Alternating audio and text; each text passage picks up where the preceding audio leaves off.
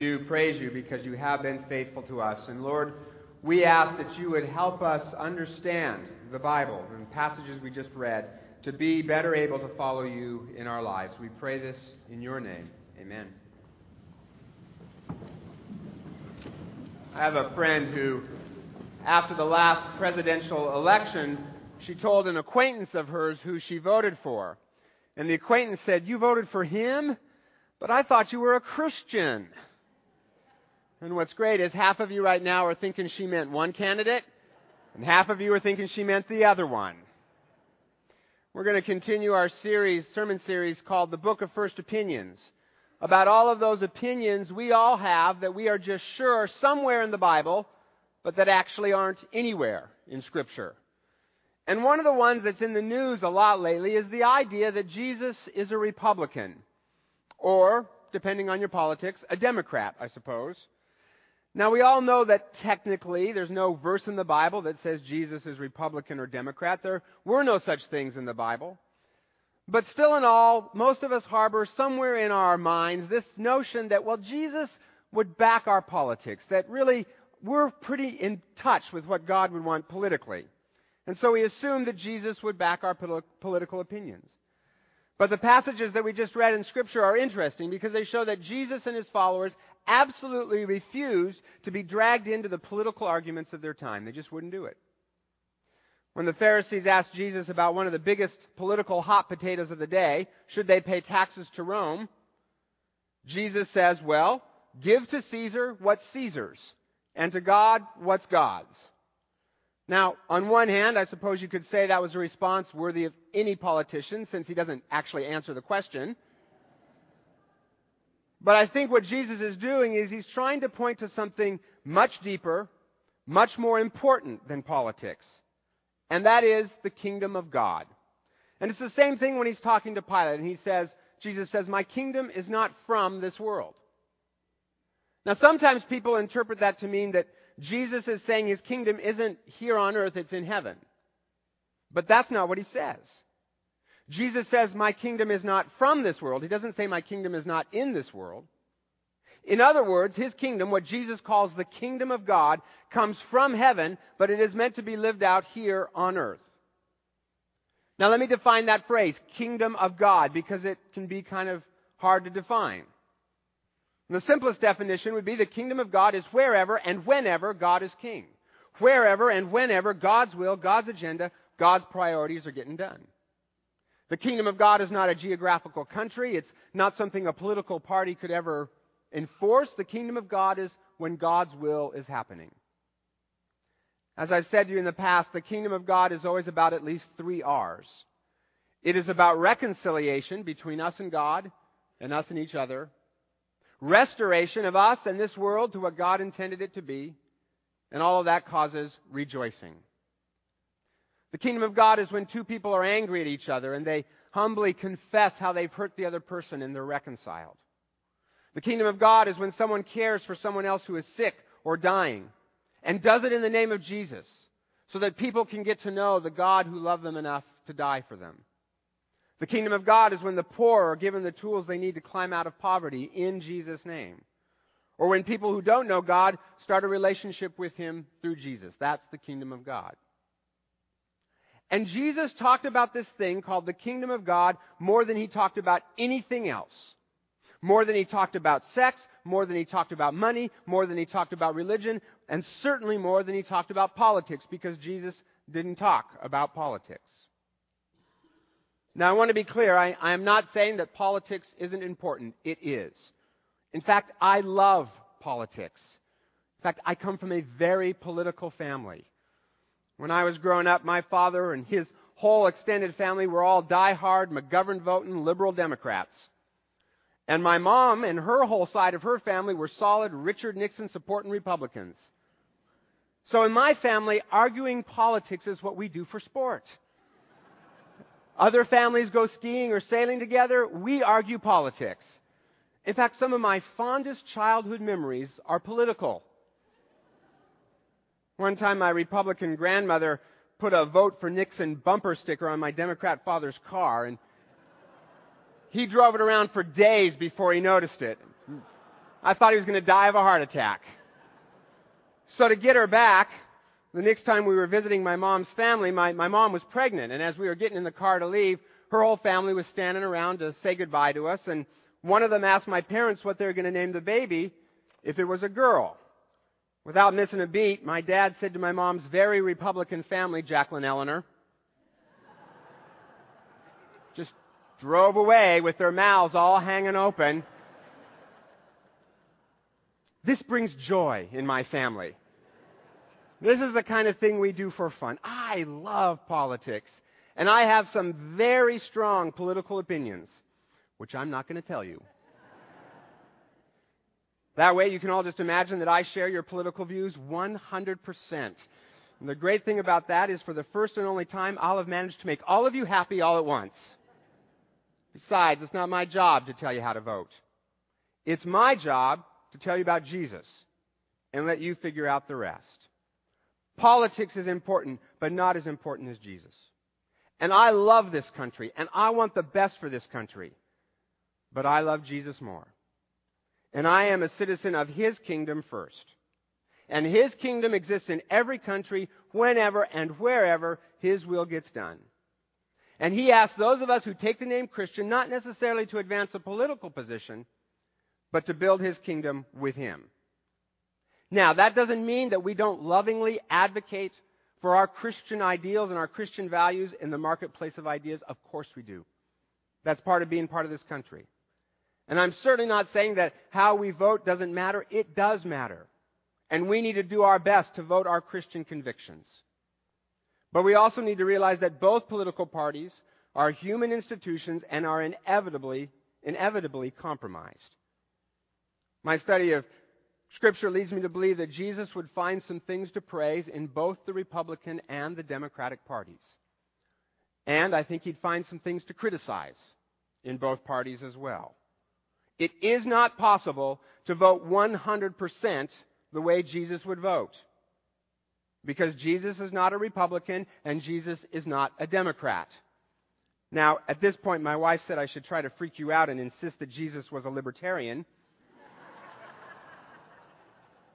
But I value my job.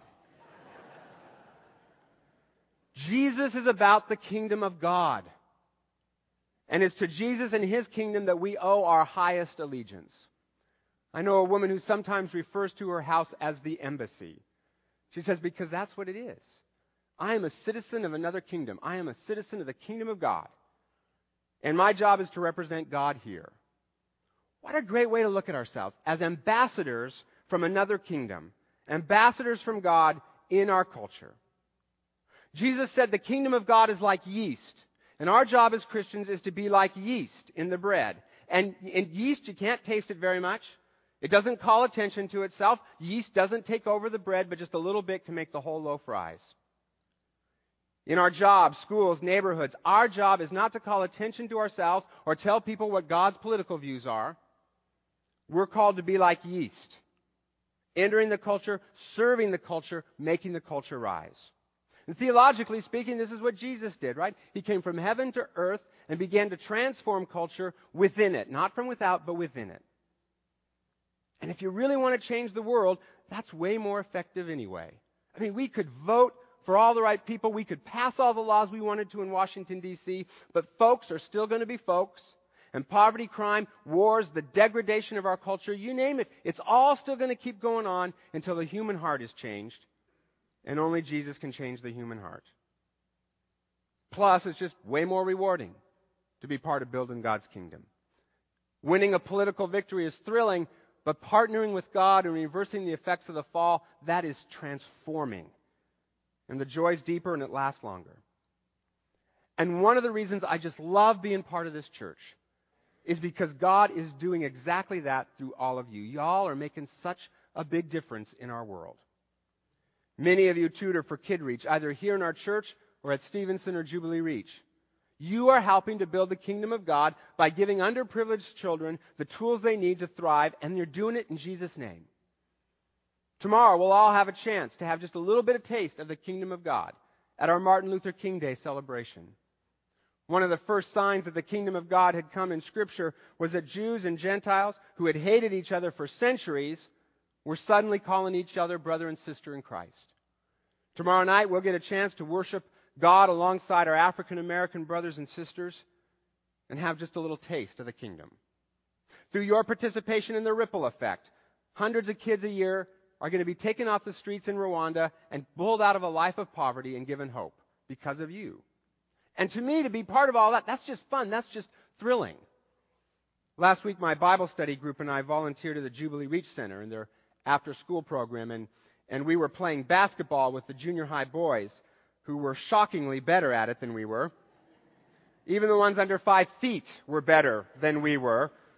So it was very humbling. But it was also just so much, I just had so much fun.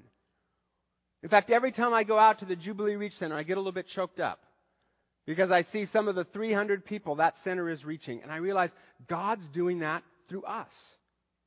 And it is an honor to be a part of it. Now, there are all kinds of political implications in all of those things, but more importantly, those things have kingdom significance.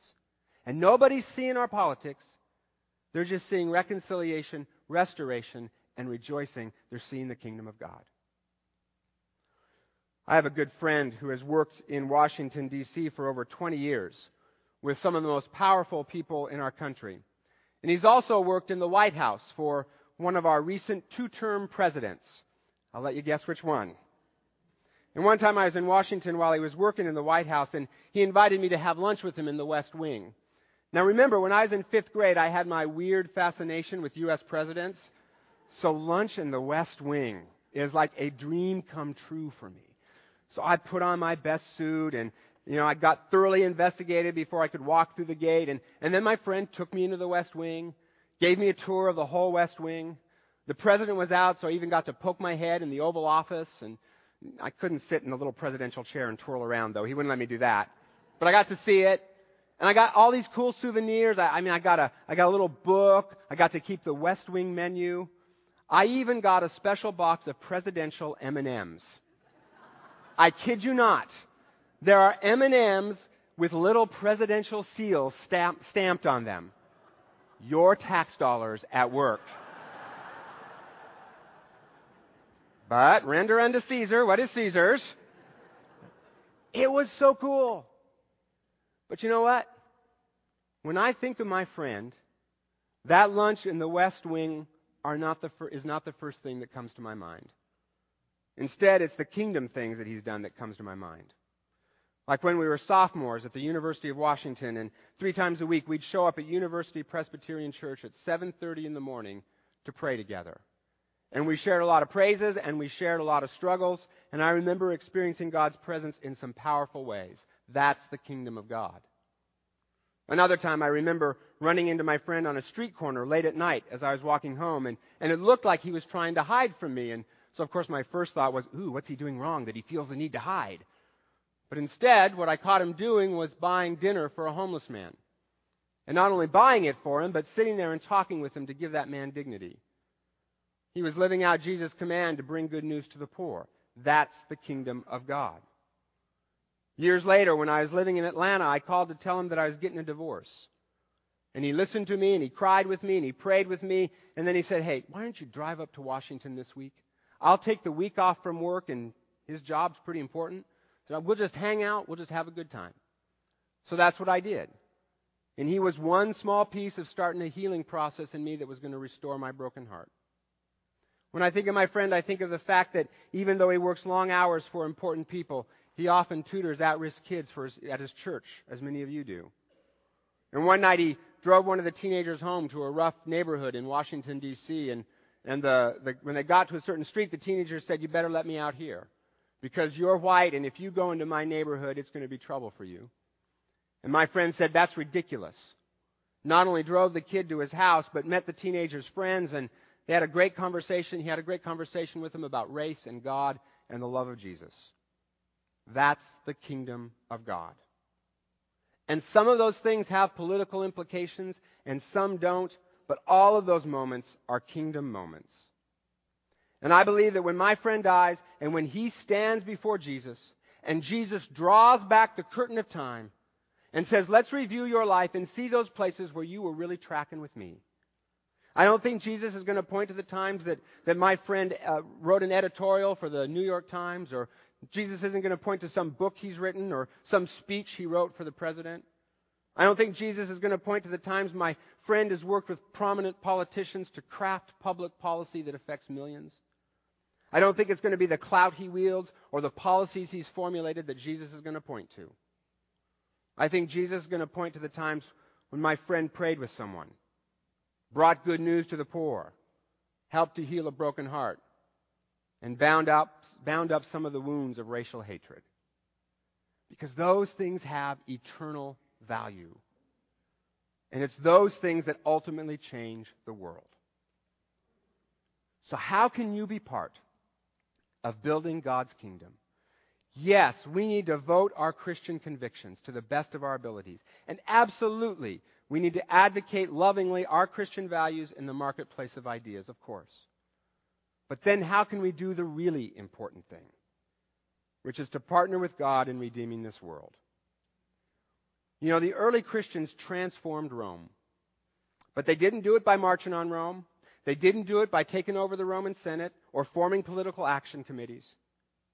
They did it because they managed to put Jews and Gentiles together in the same community. And nobody had seen racial reconciliation before, and so everyone wanted to know who is this Jesus that makes it possible?